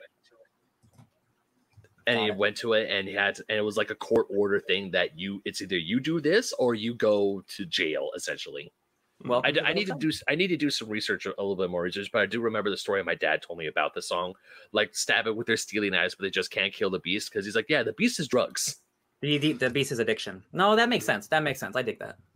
Uh, I know you brought up uh, Princess Sparkle Bunny's comment, "The Shining." Uh, she, I believe, she was saying that in regards to what what Hotel California is about. I think she said The Shining. Potentially. Oh, yeah. Oh, it could be the I'm sure Shining. similar correlation. No, it's not. It's it, no. It's it, I think she was just making a joke. Is what I was Oh, saying. Um, like like Ryan said, Shin Ultraman. Mm. Uh, cool. Yeah, long Yeah. legacy once again. a, a historic legacy is being part of a band that in the classic and when people talk about classic rock it's like yeah the eagles uh, Yeah. definitely up there And then uh, finally, Sinead O'Connor passed away at the age of fifty six. What? Is, what do you know? What she passed away of? No, I don't. I couldn't find it. They haven't divulged it yet. At least at They the time that I was right. As the time I was writing this, they hadn't, but Okay. maybe they have now. I don't know. Uh, well, 56 is incredibly young. Um, Yeah. very prolific artist. Um, very uh, uh, anti anti fascist. Very very uh, liberal. Very cool. Tore up the Pope's picture on television to protest. Uh, uh, the the Catholic Church. Very cool lady. Um, um, that's a shame. Um, I'm looking it up. Uh, the cause of death bipolar diagnosis. That can't kill you. Oh well, actually, Princess Sparkle Bunny just yeah brought up uh, probably heartbreak. She lost a child last year. That's awful. Oh, yeah, that yeah, that would do it. Bipolar Yeah, disorder plus dang. makes sense. re- rest, uh, rest, rest easy, Sinead. yeah Fifty six. That's that sucks. that's that's Yeah. that's young Yeah. All right. Strike news. Once again, we're not going to be talking about uh, film and television news as it doesn't relate to the strike. We're going to be talking about it as it relates to the strike. So I'm here. I'm on. I'm on the picket line. you're, you're recording from the picket line, just like last week. You're recording from Comic Con. True. And it's Yeah. crazy. It's like it, it's it says it's 100 degrees out there, but it's like a cool 60 65 in here, baby. It's freezing. Say hi, strikers. hey. One thing i will say when i was at uh when i was at the theme park yesterday there were a lot of workers who were wearing pro strike buttons on their yeah. uniforms. We're And, uh, yeah. yeah i was like yeah union strong. I That's cool. get your wages. Couple of couple of things to talk about with the strike which is one i thought just thought this was cool. Um the rock was in the news last week i believe for getting a 70 it's like a 75 m- million dollar paycheck for his upcoming santa claus movie on netflix. Um what right 75 million? yeah he's like the highest paid actor at this point because of that And That's the- that's a movie. That's an entire movie. but the Mhm. reason why he got that he got that salary is because he won't make anything off the back end Nobody should be making that much money regardless. Right. I mean, there's also that, but also residuals, guys. Pay your residuals. Um, yeah, yeah, yeah. This is what they're striking about: is getting these streaming residuals, and they're they're circumventing that by giving you a larger paycheck up up front. Uh, and in the case of The Rock, seventy five million. um, which is ridiculous. But anyway, the good news is that he has donated a historic seven-figure deal, a se- seven-figure uh, uh, uh, check to SAG-AFTRA, uh, and their uh, in regards to the strike, you know, a, a part of the strike donation, and it is the quote the largest single donation that they've ever received from one individual at one time. Seven figures. That's that's that's ten million or more. Holy Yeah. shit. Yeah. Hold that's, That's- that that will that will pay people who can't afford their rent. That is no matter what I've said about The Rock and Black Adam and all his nonsense. Good for you, dude. Incredible, It- it- incredibly humble thing to do. Incredible. I, I know I've maybe like cracked a few jokes at Dwayne the Rock Johnson, but that is a de- that is an act of kindness. If there's one thing I can't say about him, I will not say he is not an unkind person. Yeah, that's inc- No, that- truly incredible. That's true. It is really nice to see a, a, a- a celebrity of his profile doing something like that, showing that support for the strike because that man is incredibly popular and incredibly famous. And if and if he did something like that, eh, this is like when Snoop Dogg canceled his uh, concert performance. Like people who are of that caliber showing support for the strike will get a a, a, a bigger public uh, will get the public opinion towards the strike uh, which is what we need we need that groundswell public opinion we're seeing it but we need more we need we need to beat the amptp and this Yeah, is how we uh, do it Quick side note: remind me how what when did Snoop Dogg cancel the concert? That I don't remember that. Like um, I, I, I believe just after sag struck or after the wga struck oh, I don't remember exactly when he did it, but he did cancel a thing, and everyone was like, "Why is he doing? it? Is it because he's an actor? Because he's in par- he's in SAG?" I always forget that Snoop is in SAG. No, he's he's an actor actor. He was in Starsky and Hutch. he that was his first big movie role, if I do remember correctly. He was just in Day Shift. Remember? Oh, you're right. Um, Yeah, he canceled. it- He canceled it to be in solidarity with writers and fellow actors. Yeah, his Good for him. his um his uh, uh his album Doggy Style turns thirty in November. It's a great album. It's a great album. Yeah, thirty. That, Yeah. That's that's we're that old. yeah, Princess Sparkle Bunny bringing up uh, yeah. The Rock's performance in The Scorpion King. I'll admit he has more than made up for that film, in my opinion. I may not, I may not have enjoyed his most recent things, but uh, you know he's got some, he's got some really great films that I think make up He- for that. Remember the CGI forget- rubber man he was in the mummy? Oh God! In uh, in Revenge of the Mummy, yeah. Wait, wait, is it Revenge of the Ooh, Mummy? I want it to be called Revenge of the Mummy. It's the It was re- Mummy Returns. Mummy Yeah. Returns. Revenge of the Mummy's the ride. Uh Yeah. that's how I like that's that how long it's been since I've seen that movie. Fine. It's fine. All right. Anyway, Well, no, you just see like Scorpion Claw rocking. It's like you never forget it, and it's like I don't need to see that movie ever again. I'll never forget the the movements he does. Oh yeah. I know it's not him. I know it's a completely CGI person with the with the Rock's face plastered on it, but it's it it's might as well be like a, a rubber model that they just like drew someone's face on. Yeah, And, and of course, uh, the all famous Simplify, mother uh, Oh, from Doom. So- it's a good one. The other the other big donation that happened this week was from Jason Momoa. Uh, Jason Momoa donated a a lot a lot of water to the picket lines to SAG-AFTRA and WGA. Do you think it's a little on the nose that Aquaman gave people a bunch of water? Yeah, but I love it for that. I do too, but I'm just like, is, does he think it's funny, or does he not even think that he's Aquaman doing this? I wonder if he's playing into it, like, "What up? It's me, Arthur." But I- like uh, in this in this weather, like that is Oh, yeah. that is just as good of a donation as money at this point. No, uh, I'm not. No, trust me, I'm not knocking it. Yeah. It's just, it's just really funny that it's Aquaman giving, you know, five thousand bottles of water. Right? Yeah. You know what? I think it's just one of those things that he's like, I'm gonna give these people the water. It's hot. And he's thinking when Jason Momoa did, he's although it is just Momoa, he probably is like he knows what he's doing. But at the same time, I could see this just be an amazing coincidence. Yeah. Yeah, and even when I sorry sorry, even when I was driving to the to, to the park yesterday, I did see some of the trees and I was just like glaring and I'm like going, Oh yeah, yeah. Yeah. I didn't see But any yeah. picketers, but I did see the trees and I'm like That's because it's it's Saturday and they don't pick it on the weekends. It's the Lord. Um, yeah. Anyway, so, so once again, these are two good donations. These are two famous people that are putting uh, the eyes on uh, in the right place. I think uh, uh, more of this. I know Tom Cruise said that he's going to help in other ways, but put your money where your mouth is, man. Uh, let's do it. Let's get these majorly famous actors. Well, well, actually, you know what? I'll talk about. I'll talk about this one next. Uh, there's a movie coming out called G20. It's filming currently, and it's starring Viola Davis. Uh, now, this is a truly independent film that's not part of the studios owned by the, the, the owned uh is not part of the studios that are a part of the AMPTP. So they were able to keep filming. They had a, they had a contract with SAG to keep filming. Viola Davis this week has decided to actually shut down the film anyway, uh, in order to. Um, she says, "I love quote I love this movie, but I do not feel that it would be appropriate for this production to move forward during the strike." it, I I uh, 100% love that, and it's the thing with like we talked about it with like A24 and like yes, you can be independent, but like just like with this podcast, we're not making movies, but we're showing solidarity. Like like if everybody is trying to be in full force of show support, like maybe just don't make a movie right now. You know, just Yeah. like I again like business is business, and some people have to get paid and like you know uh, schedules and whatnot. But like if if the entire world's trying to come together on this, like I understand indie movies are not the same thing as two hundred million dollar blockbusters, but like Viola Davis wants to be in solidarity. I'm like, hell yeah, hell yeah. Like I That's think everyone else should just comply. That's the thing that we were talking about with like as you mentioned with A24 because like A24's high profile stuff and like to be fair like you know they are a struggle they are not a struggling studio but they're a smaller studio they're not part of the AMPTP the strike is against the studios that are in the AMPTP and they Yeah. were able to make their own deal and that's also really great but having an actor like Viola Davis shut down her production in, in, a, in a show of solidarity is also really important and it's I it's it's kind of one of those like I actually don't think A24 or, or is wrong in wanting to continue to film because they are they are so small and they need to fill their quota and they need to get Yeah, their yeah. get their investment back.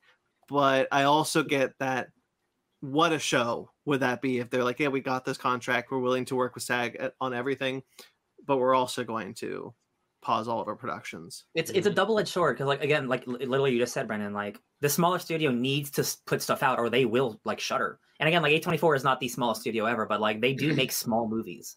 So like Yeah.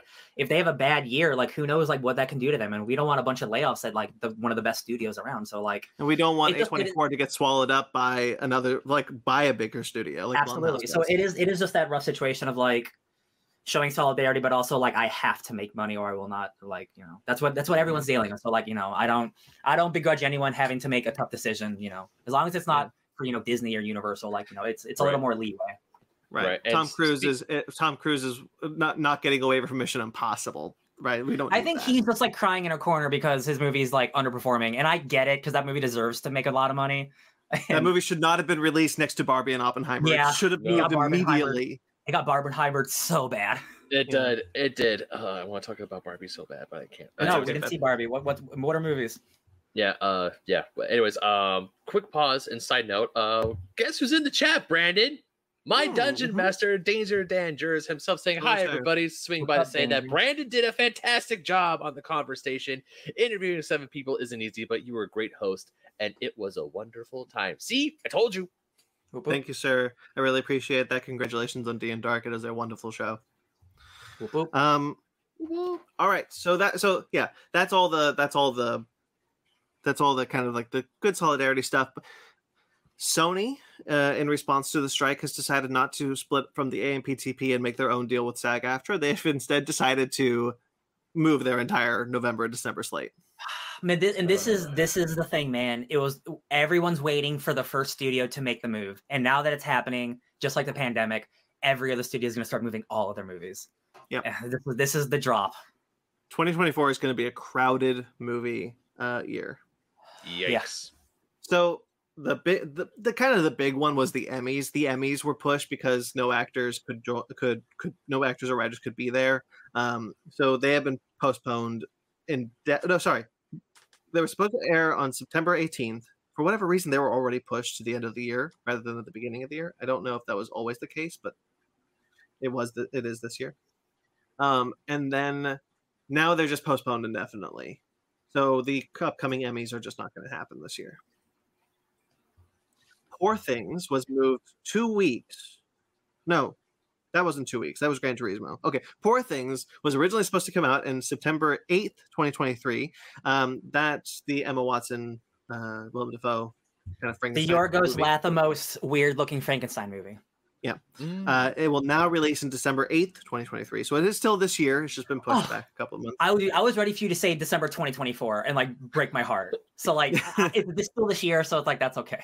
If the strike ends, of course. Like oof. of course. Uh, Gran Turismo was only pushed two weeks from August 11th to August 25th, um, which is a weird change. Which is a weird change because the quote that because the quote that was attached to this move was quote the movie stars can't promote the movie but the audiences can. Well, but two weeks isn't, is no time at all. Damn. Okay, now I'm kind of.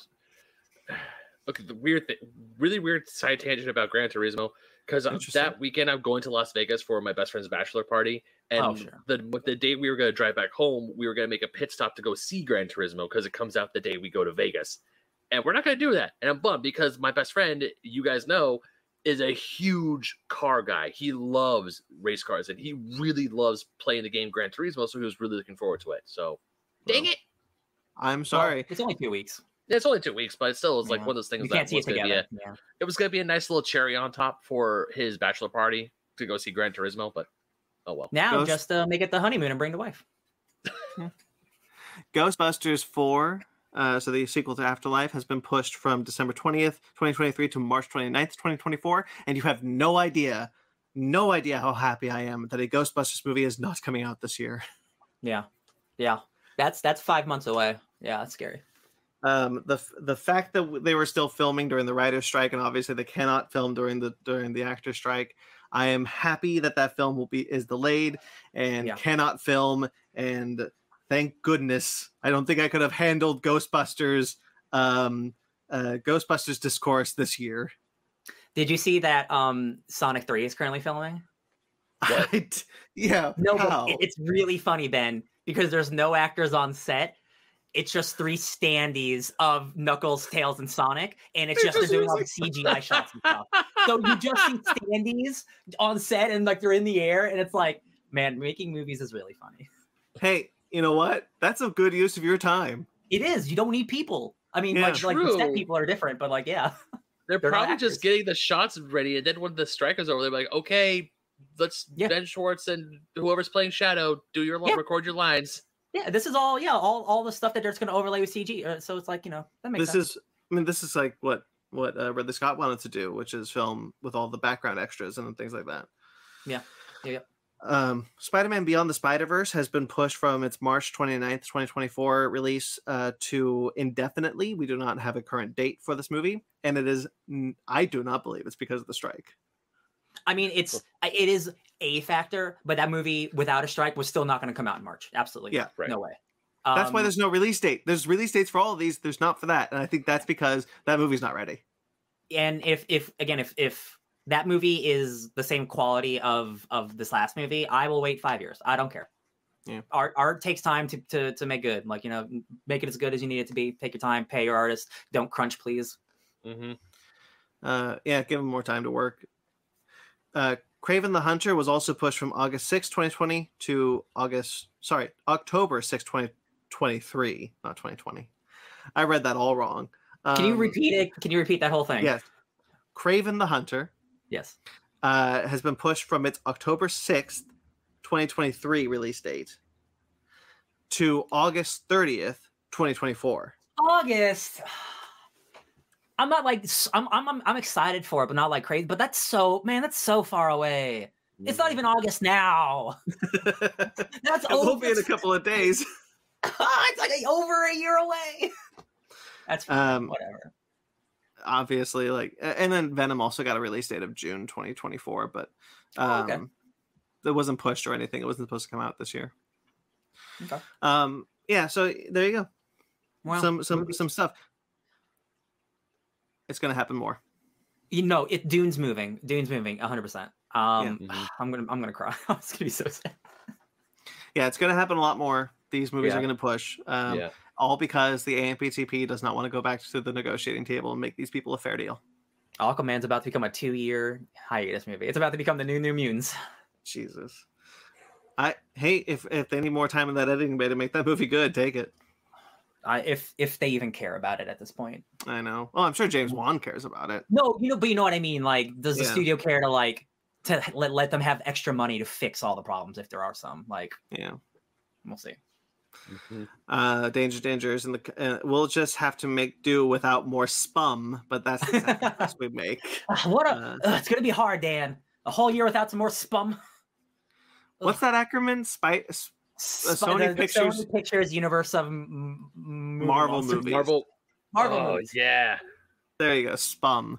I was like, Um, what the hell is SPUM? Is that like an acronym that I don't know that I'm supposed Well, to Well, I think it, it used to be it used to be no- the Sony Pictures universe of Spider-Man characters. Spump. The Spunk. Spum, the- Used to be the spunk. Now it's the spum. and now it's the Spum, the Sony Pictures universe of Marvel characters. Love it. anyway, um, there's a couple of other things that we'll, we'll talk about, which is um, the studio executives uh, who make up the AMPTP's clientele are going to speak to the National Association of Theater Owners. Obviously, theater chains are going to be impacted by all these moves, um, and uh, they they are doing this because they want this the theater chains, this this organization to to convince SAG to settle and and go back to and and No. go back to work. It's not gonna work. no. You try to get the No. government to be a mediary. Now you want to talk to the theaters to make to cry about it. Now y'all, y'all, y'all this is it. They're striking. This I is a strike. It's not going to end until you pay them. Here's Mhm. what I okay. It's probably not going to happen because a lot of these theater chains are billion dollar corporations. But still, how funny would it be is if they just give them a Uno reverse card and said, "No, you go to the table. You They're not- fi- fix this shit." No, they won't. No, they won't. Yeah, of course they won't. They're not they're not billion dollar corporations. It, it, it is I think a billion dollar industry, but that's pretty that's not where it used to be.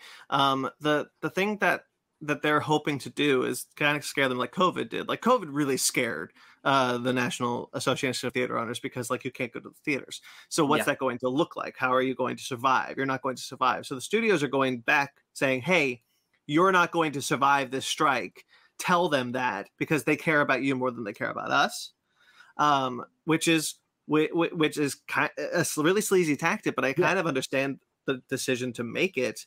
Yeah. Um, but I hope that the National Association of Theater Owners will understand that it was these studios who threatened them, who threatened their livelihoods during the pandemic, and not the actors.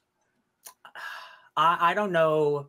I don't know the billionaires who own the movie theaters as well as I know the billionaires who own all the big movie studios. But I would like to think that besides everyone who's always invested in money, it's always about money. But like Mhm. movie theater people understand that actors make up movies and writers make up movies. So I would I like to think that the movie the movie theater people have a better understanding than the big studio people. But they're all billionaire assholes anyway. So like I could be wrong, but like I hope I hope like I know I don't think like Ben like you made the joke of like Uno reverse card, but like I hope the studios the, the theaters are like no. Like you pay your people. Like who cares? Yeah. Like no, no. Mhm. Like we'll, we'll we'll figure it out. We'll play old movies. People love good to see old movies. We'll do a Ghibli fest every month.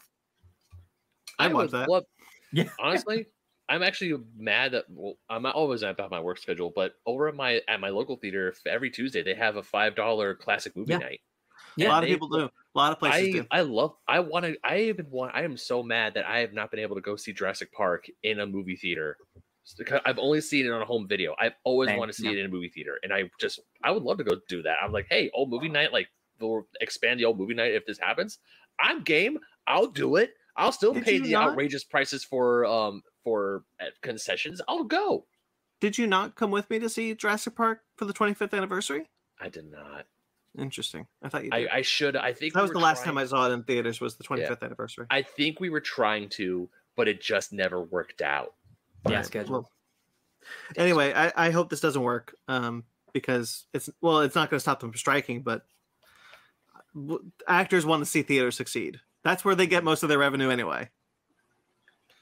Anyway, uh, studios are considering terminating some of their first look deals. So, as we've talked about before, many act many writers um, and directors have received first look deals with studios that they would only work on certain things because of this strike. The studios are now looking at terminating those contracts. Sleazy as hell. do it do it these people will they don't they obviously they care but they don't care they are striking like these these studios they will they are going to do every single thing in their power uh and everything they do will make them look worse and worse and worse in the in the in the eyes of the people. And they already i would say the regular person already probably agrees with with the strike stuff but like every day every week it's getting worse where they're saying the worst things. They're going to every other person to try to mediate instead of just talk to the people on strike. Like this has been going for months and they're going to do everything and it's not nothing is going to work. Nothing's going to work and it's going to be so interesting. Because like so much has happened in these past few uh, uh weeks with the actors and in the past like couple months with the writers but like if this continues for months it's it's the studios are really going to be effed like truly Yeah. going to be effed and I'm it it is going to suck for everyone involved, but you know we have to get through a rough patch to make it better for the future. Uh, But and that is like it is exciting that it is happening. Like revolution in the entertainment industry is happening, and that's like that is exciting. and it needs to happen. Like it's Yeah. needed to happen for a while, and it's good that it's happening now. But the AMPTP, I think, are are telling the studios we can win this, but the studios aren't realizing. Well, what they're uh, they realize this. They know they've already lost because this is why they're doing all this because the writers and the actors believe in this so strongly that it will ruin the studios. It's not going to ruin the writers and the actors, and they'll still have jobs when the strike is over. The the, the ideally, um, but they may not be maybe more choosy to work with people who they know has tried to scare them out out of the strike. Ta- Yeah. Said that they can. The guy who said, Iger, the guy who said, uh, "We're going to ma- wait, wait till the uh, till till the writers start losing their houses," is not going to get a lot of writers working for him anymore. No. They are looking more and more like the evil bad guy. They're looking more and more like mask off Lex Luthor. Lex Luthor has revealed himself to be a villain to all of Metropolis, and Metropolis has turned on him. it, it is uh we've talked about it for weeks now that that line came out of like yeah we'll wait for them to lose their houses. Like somebody said that in a public forum and that got reported on. Like that's the type of people we're dealing with. Like these people don't they don't care about human life. That we are all they're just they're just numbers to, to go up and down. And like Yeah. this again like like we need a big revolution to change that mentality. And like it's going to take it's going to take them losing billions of dollars until they finally say oh that's enough i need to keep i need to keep my billions of dollars uh, for what reason? I don't know. You're a megalomaniac. Uh, but it's exci- it's exciting and scary at the same time. But like, they can try to do as many things as they want, talk to as many people, and nothing's gonna work. Yeah. As I mentioned up top, there are plenty of links to where you can support the strike, understand what's what they're striking for. Uh, we firmly believe in the striking in the, in the strikes. Um, we are 100% in solidarity with them, and uh, if you couldn't tell from this very conversation, um, so yeah, there it is. The last thing I'll mention about the strike is that the WG East, not the WGA West yet, anyway, has promised that they will, after the strike, include uh, animation writers in the WGA because currently they are protected under TAG, which is the Animation Guild, and they should be in WGA. 100. percent You're writing. I've never I never understood that. Um, so that's why. So, uh, which is a huge win. The fact that they are that the WGA is going to start protecting animation writers is a huge, huge win because we've talked about it before. TAG is a union, but they are not a strong union because there's not because not everyone has joined them yet. Um, I believe that they could become a strong union, and they are working on it, but they are not as strong as the WGA. And giving the animated animation writers WGA protection is going to be huge. 100. percent Let's hope for the hope for the future. But like I said, we're not going to be talking about movies and TV shows anymore. So instead, we're going to be talking about comics. Yeah. Um, there are two comics that were announced from Marvel this week. Uh, one being Marvel Superhero Secret Wars Battle World. So this is going to be written by Tom DeFalco, who was the editor in chief at Marvel Comics, I believe, or at least the editor of Secret Wars. The, the editor, yeah, it was it was a uh, Jim Shooter was the editor in chief. Yeah, so so this is the editor of the original Secret Wars, and this is what this is. This is going back to the original Secret Wars, um, with art by Pat Olliffe. Mm-hmm. Uh, here's what I got so far. Here's what I got. This new story will at least reveal, will at last reveal some secret connections and missing characters going back to the original series. What secret test are the Beyonders conducting, and how will Spider-Man, the Human Torch, those are the main characters of the book, and the whole cast determine the fate of the universe? I so don't care about this book. sorry, sorry, Tom DeFalco. Um, he is not necessarily a writer I care Mhm. about. Um, and this this being, you know, we've, we've done these types of books in the past. Like, oh, we're revisiting an old an old saga, uh, you know, an old told, untold story from from the past. That's fine. Uh, I don't I don't need any more Secret Wars, especially the original one. The original one's really fun. Um, it is just bashing your action figures together. Um, so like it's cool for for the old school fans, but like this is def- this one specifically feels for like, yo, did you read that book 40 years ago? This one's for you. And I'm like, Mhm. ah, um, I'll pass. I'm okay. I'm sure it's gonna be totally fine. they revisited Secret Wars during Secret 2015 Secret Wars with Deadpool, uh, Yeah. Deadpool Super Secret Secret Wars. Yes. Uh, yes, that's a great that was- book. Yeah. That was really good. That's really fun. That's kind of Yeah. where I want you to go if you revisit Secret Wars. Yeah. Um I mean it is like one of Marvel's biggest events. So like I, I understand always wanted to go back to it, you know, like, you know, something like Flashpoint or something. So like, Yeah. you know, I I get it. Um it's this one's just just not for me. Uh, well, this one's for me. Uh, Spider Gwen on tour. Um, Ooh. we're going to be re- returning back to Earth 65. Spider Gwen is uh, Gwen Stacy is touring with her band, the Mary Janes. Uh, Yes. This is going to be written by Melissa Flores with art by Enid Balam. Okay, all right. Uh, sees Gwen Stacy and her band, the Mary Janes, touring the country to play gigs in four different cities. Gwen's trying her hardest not to use her secret identity, but keeping the mask in her bag gets difficult when the crew encounters a mysterious assassin on their tail. Ooh. This That's always sounds like a fun lot of fun. revisiting. Yeah, I always I'm always down to revisit that universe. I'm not definitely not caught up um on any of the uh, the is she Ghost Spider now? Is that her official because that's what she is in Marvel Snap. It seems like they're going back to the Spider Gwen titling for Mm. because they've been using Ghost Spider. At least her, her last technically ongoing was Ghost Spider, and I think her last mini was Spider Gwen. So- Consistency, y'all. I think they wanted Ghost Spider because they knew they were going to trap her in 616 for like way too long. Um I'm glad to be going back to her 65. I I am caught up with her with her run and Yeah, yeah. they have yet to address the the the cliffhanger of her last run um which was that the her universe's human torch and invisible woman have banished her have like banned her from her own dimension Ooh.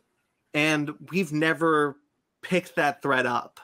Uh, and we just kind of keep ignoring it as she's bouncing between because they like this idea of Gwen Stacy interdimensional traveler, and I'm like, keep her in her, get her back to her 65, get her back with these characters. I that's where she was most interesting. I wonder just just going off the synopsis alone. Oh, it kind of sounds like just a new number one. We're not picking up that last story. Just what it sounds like. She's on tour with her band. So like, Yeah, I, I, I at least hope for your sake that there there is some you know interconnectivity with the last story. this is a, a another five issue miniseries, Ah, just give her an ongoing. Like the last two were. Uh, Every Sco- character, it's just all it's all miniseries. Everyone, no one gets an ongoing. Yeah, I wanted to get another ongoing. I get it; it's tough, but like if Miles can have her, his own ongoing for years, like just put in the time and the effort for Ghost Spider or Listen, Gwen, it took, whatever. it, it took Kamala Khan dying and being reborn a mutant to get herself an ongoing. But like Spider Boy by Dan Slott, he gets an ongoing. Like, get- what are we doing here? Who? Why are these? Miss Marvel Marvel didn't even, isn't even getting an ongoing. It's a four issue miniseries. Well, no, I think it'll. I think it'll relaunch into. I know, but Spider Spider Boy gets an ongoing just with just by debuting, and Miss Marvel can't get a has to get a four issue miniseries to launch into an ongoing. Yeah, It's ridiculous. as many as many number ones as you need to sell. Marvel, that's fine. Anyway, I am excited for this one. I didn't really Yeah. love the last miniseries, but yeah, uh, going back to the Mary Jane sounds like a lot of fun. I'm into it. And if it, it can have a, a beautiful, cool, you know, unique art style to match that universe, that'd be great. Yeah. Digimon news. Did, did, really incredible Digimon news, you guys. Um, so Discotek, which is a physical media distribution company. also, Has a Spanish word for disco. Yes, that's true. They have announced that. So they have the rights to Digimon. Real quickly, they've already put out the first series dubbed on Blu-ray. Um, but they have also announced at a, a convention over the weekend on Friday that they have received that they have the rights for Digimon the movie, and not just the rights for Digimon the movie, the three movies that make it up. Mm. So, for those of you who don't Mm. know, Digimon the movie was three movies, three Digimon movies spliced together to make one movie. Um, they are called Digimon Adventure, which is that's the origin segment where Agumon is huge and fights Parrotmon. Um, Digimon Adventure Our War Game, that's the segment that introduces Omnimon and Diaboromon. Mhm. And then uh, Digimon Adventure Zero Two, Digimon Hurricane Touchdown, which is the Adventure 2 characters. Hurricane touchdown? Yeah, Hurricane Touchdown. That that's what it was called. Yeah, Hurricane so all, touchdown. all three of those movies were spliced into one film with an Angela Anaconda short and called Digimon the Oh. movie. God, that Angela Anaconda short. Oh, Where in the world is Angela Anaconda? If So- you if anybody remembers Angela Oh. Anaconda, uh, there you go, Brian. Can, you- had can, can you look it up, Brian? Can you I look it up, please? Yeah, right. You, if I remember this, and I, I had the Digimon movie. Oh no, nope, VHS. nope, nope. Got it. No, what a Yeah. weird. Ew, Yeah. I don't I remember had- this. I had to suffer through that goddamn short. Every It was on. It was I on the to watch that VHS. Yes, it was in front of the movie Yeah. on my VHS. I had to suffer through that effing thing. This And- is not a memory I oh. want to remember. No, no. I All right. Anyway, Ben. Anyway, Oh, Ben, ah. No, it's I, okay. I'm still not done bitching about Anna, Angela Anaconda because that effing This, sucks. but this is good news. This is good news. She's coming back. No, so they so they have announced that they are going to release the three films: Digimon Adventure, Digimon Adventure, Our War Game, and Digimon Adventure Zero Two, Digimon Hurricane Touchdown, individually in a collection called where is it? Uh, Digimon, uh, Digimon Movie Collection One. The one is Wow. important. I wanted to make sure that the one was was there. Okay. Um, that's better. That's better.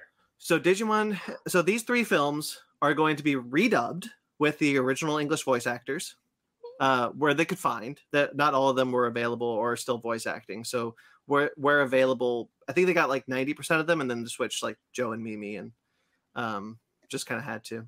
So they are going to have redubs, which is um, the the dub is going to be a blend of the kind of nostalgia voice acting uh, vo- uh, and dialogue from the movie. You know, like the Izzy, would you like a a beat shake? oh yes, please. That's the, so things like that.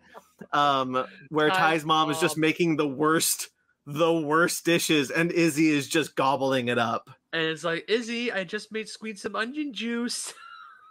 Um, so it look so they are going to have these movies redubbed with that, um, with some of that dialogue, but also uh, a more faithful uh di- dialogue. So they've kind of blended together uh into like a really faithful version of these three films. Um, this is incredibly exciting. These films Hell have yeah. never been available in America individually. That have never been dubbed like this. Um, this is incredible. I cannot wait to see these unedited, uncut, brand new voice acting. So down. I am the one with uh Diablo. Or is it Diablo? Diaboromon. Diaboromon. Yeah, with Diaboromon and Omnimon, that was always. I mean, look, if the original Digidestin, that's what I grew up with. I love the original Digidestin. I like the new kids very much, but when it's Tai, Matt, Izzy, and you got Agumon and Gabumon Yeah. about to fight, and when they then when they digivolved into Omnimon for the very first time, it was like one of those hell yeah moments that I had as a kid. And And the I animation is incredible. it is. It looks stunning, and the fact that they're redoing this and re-editing it and re-dubbing it, I am. Oh, Oh, what you got? Machine Jamon? He has the original Digi-Battle cards. That's Hercules cool. Kabuterimon. That's how I knew that uh, Kabuterimon would Mega de- evolve. Boltmon.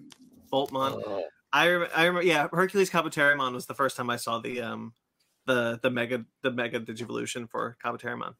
That was uh Hercules Kabuterimon is freaking rad.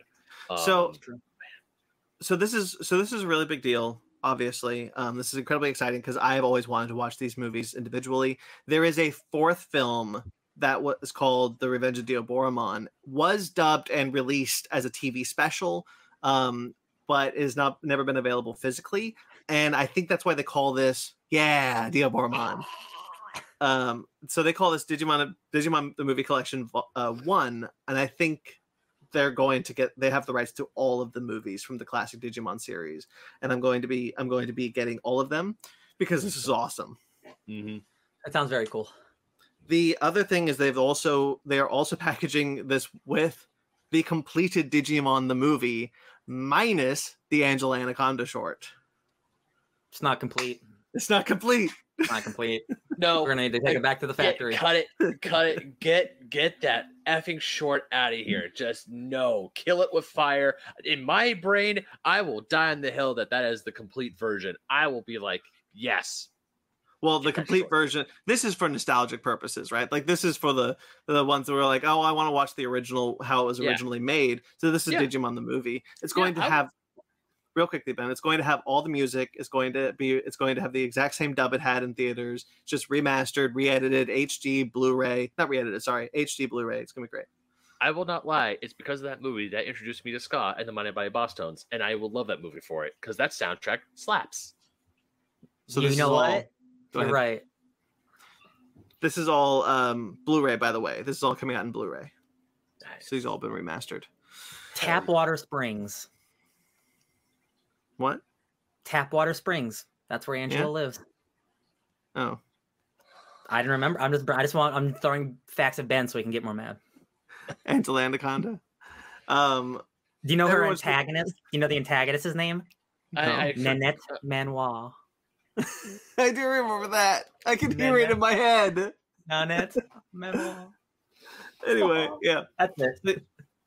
the the movie is going so um yeah this is just really exciting because i really love these I, i'm really excited to finally see these unedited films the revenge of Diaboromon film is awesome um seeing these originals is going to be so good especially with the original voice yeah. acting It's nice that we're getting. We're getting like you know a a nice definitive, good looking. Like they're not just like Americans. You're never gonna get this. Like it's nice Yeah. that like we get to we get to feast as well. and they understand the nostalgia of digimon and they're and they're still putting on that movie to be like and if you want the movie it's here too I got these. I got these cards from my youth. I thought that'd be worth something one day. Turns out Digimon not so valuable.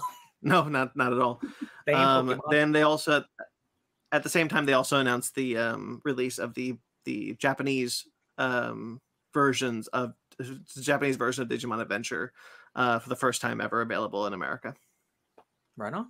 Right on. So if you want to see it in its classic unedited japanese uh, language track version it'll finally be available in blu-ray no less Sounds lovely. we All be right, trailers. feasting tonight, my friends.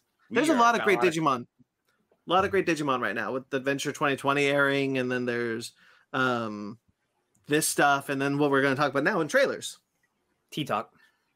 um, Digimon Adventure Zero Two: The Beginning. So this is uh, the sequel to Digimon: The Last Evolution of Kizuna, which was the final movie of the Adventure One kids. So this is this is going to be a movie centered around Davis, Yolei, Kari, um, TK, Ken.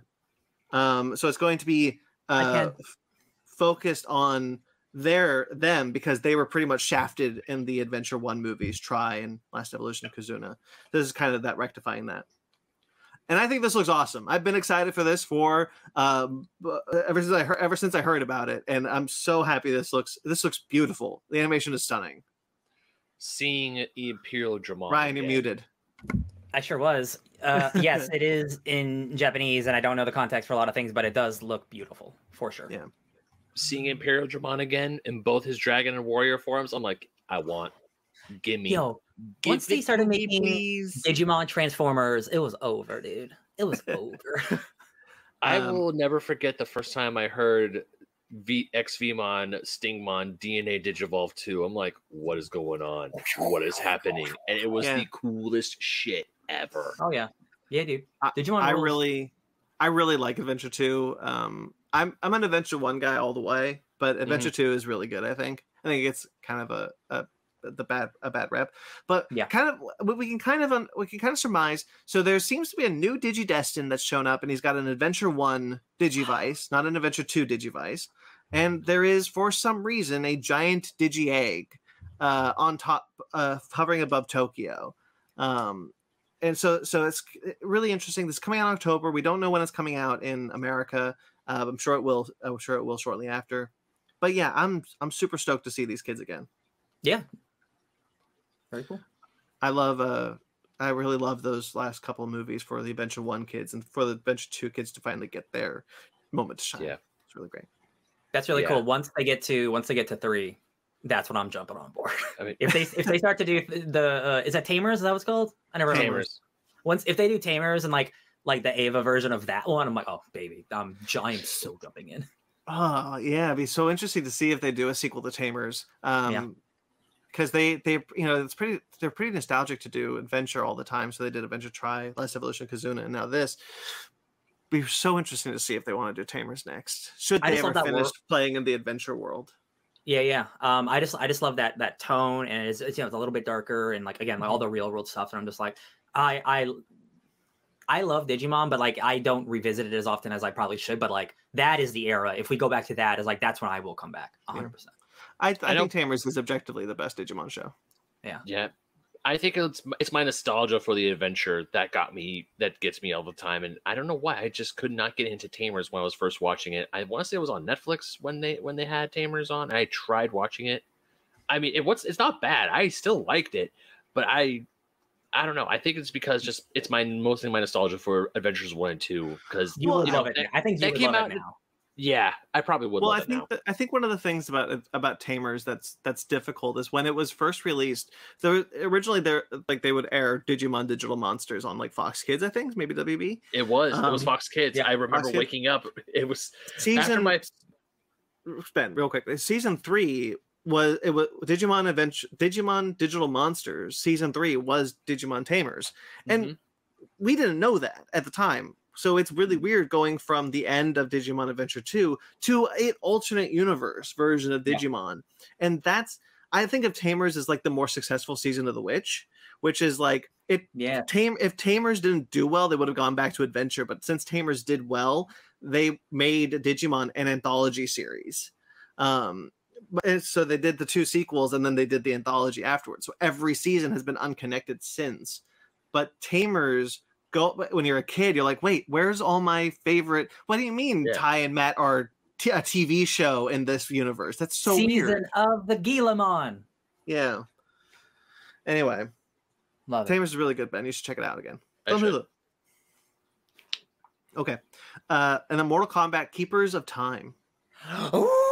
All right, so this one focuses on a character from MK11. So you guys don't know who Geras is, but he explains that he is he is the guardian of time. Spoiler for MK11. You guys have watched like seven MK1 trailers now. Liu Kang beats the old god of time. He becomes the new god and Raiden and all that stuff. Uh, Geras was is a bad guy in MK11. He is now Liu Kang's like number two, and he helps guard the timeline. But what's so interesting, and this is the trailer. All these trailers have been really fun, and like you know, it's new lore. Like, what did Re- Liu Kang rewrite? This trailer specifically shows that this game is going super duper duper hard into rewriting the timeline and what does that mean for the MK universe and like what is a what is like a Nexus event type thing where like things have to happen and other things don't have to happen. Like we now know that the Scorpion in this game is not Scorpion from the Mortal Kombat universe. This is the first Sub Zero. So Sub Zero and Scorpion are both the Sub Zeros from the original MK universe. So the original Scorpion, Hanzo, we don't know where he is. Something happened to him in this new universe. What did Liu Kang do to him? And what does that mean for the universe when like your universal constant is no longer a universal constant? That shit is what blows my mind. And I'm super excited about like Liu Kang tried to save the universe by rewriting it, but some things you cannot rewrite because it's the nature of the world.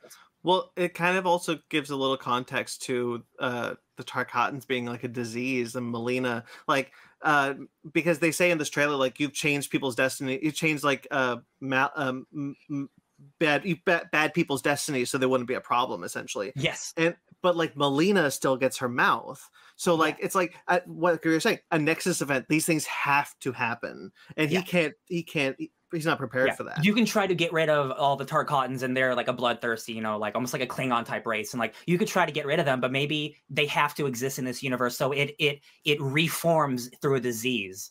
Uh and that's like so exciting. And like what happens when you when you you take out the one of the biggest villains, Scorpion, who eventually becomes a good guy, and you know, but it takes, you know, 30 years. Like what happens when you take out that guy who kills the original uh, Sub-Zero, who is a villain for so long? You take him out of the universe completely. What does that do? Well, it makes a better universe but then the universe fights back because that's supposed to happen. And that shit is just incredible that we are getting that in a fighting game storyline.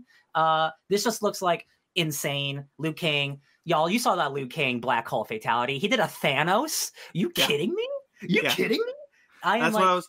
Uh, I was waiting for that because like I think the visuals in this trailer look awesome. Um, Mhm. There's the the fatality where where the hourglass Geras Geras his name Geras. uh, Geras he like punches a dude through the hourglass sand and you see the mirror reflected. It was so cool. Uh the the the fidelity is only getting better and better because you know graphics keep getting better and better but like the thing that people come back to is is besides the great gameplay is the incredible storylines and like every game gets better and more mature and gets taken like and like they're getting less you know remember when we played mk9 and all like all the women were dressed like really awfully in like terrible outfits and like Mhm. everything keeps getting better and it's like it's becoming like prestige tv like this feels like yo i would watch this tv show. If this were a tv show i would watch this but i get to play it. And that's why video games are great. Uh so much violence. Uh again bringing it back like uh, uh the combo the the cameo character that we saw Geras was like Darrius who was like just like this ninja uh, this ninja guy and I'm like nobody gives a shit about Darrius but they're about to make people care about him because that's what that's what games do. Uh it's just like I am so excited. I didn't think I could be more excited for this game. Uh, and even if somehow the storyline isn't like it ends up not working, it's still a great fighting game. So like I will have a great time playing this game, which just looks incredible. Uh, Yeah. looks visceral, looks really fast. I'm, just, I'm so excited. Well, that's the show. Whoop whoop! Look at that. Before before Uh, we end it, I want to say for Mortal Kombat One for that trailer. Please. I am. I mean, every time I see a new trailer of these, because like you said, I don't. I haven't played MK11 yet. I don't know who this dude is. I'm just like, gimme. I want. And I also, I think I was just more excited about this trailer because I got to see more of Liu Kang fighting and his techniques and everything. I just love that fatality where the dragon logo pops up behind him and he just does this huge energy Kamehameha style blast. I'm like, I want to do this so bad. And even seeing yeah. Scorp and even seeing like Scorpion, I didn't catch that Hanzo was gone. I didn't Yeah. catch that. Now that I know this, I'm like, I need to play this game because you guys know I'm a Scorpion man. I love Scorpion. I'm that basic bitch of Mortal Kombat. I don't care. I freaking love Scorpion. But here's the thing: this is Scorpion. It's just not original Scorpion. I know, but It still, is. It is. It is Sub Zero Scorpion. Yeah, but I still want to play it because it sounds really Yeah. fun and interesting. And I also just love how what like with MK9 and even the uh, what we did with MK10, the story is getting better and better and better. And that Yeah. normally doesn't happen with fighting games. The fighting games Yeah. is just like fight. There's a story, but it's not really no one really cares. MK changed the game, dude. It really did. It literally, yeah. Okay. Wow. Um, uh, uh, Princess Sparkle is that that was fun. Happy to catch alive. Yes, Oh, glad you could be here. Did I don't I think would- I don't I don't remember if we talked about the the Homelander and P, and Peacemaker and all them coming to the game too. We did. We didn't know. Yeah, we, so yeah, there's there's Homelander, there's Peacemaker, there's Omni Man, and then there's uh there's Quan Chi and Takeda Takahashi who are Mortal Kombat characters. But all the bad boys uh from the DC universe and the boys are coming to this game as well. So like I I cannot wait to be John Cena and have Eagly do a fatality because you know Eagly will be a fatality. You know Oh, it. yeah. You know it. Yeah. Omni Man and Homelander are, indus- are interesting because gameplay wise, I'm so curious how different they could play.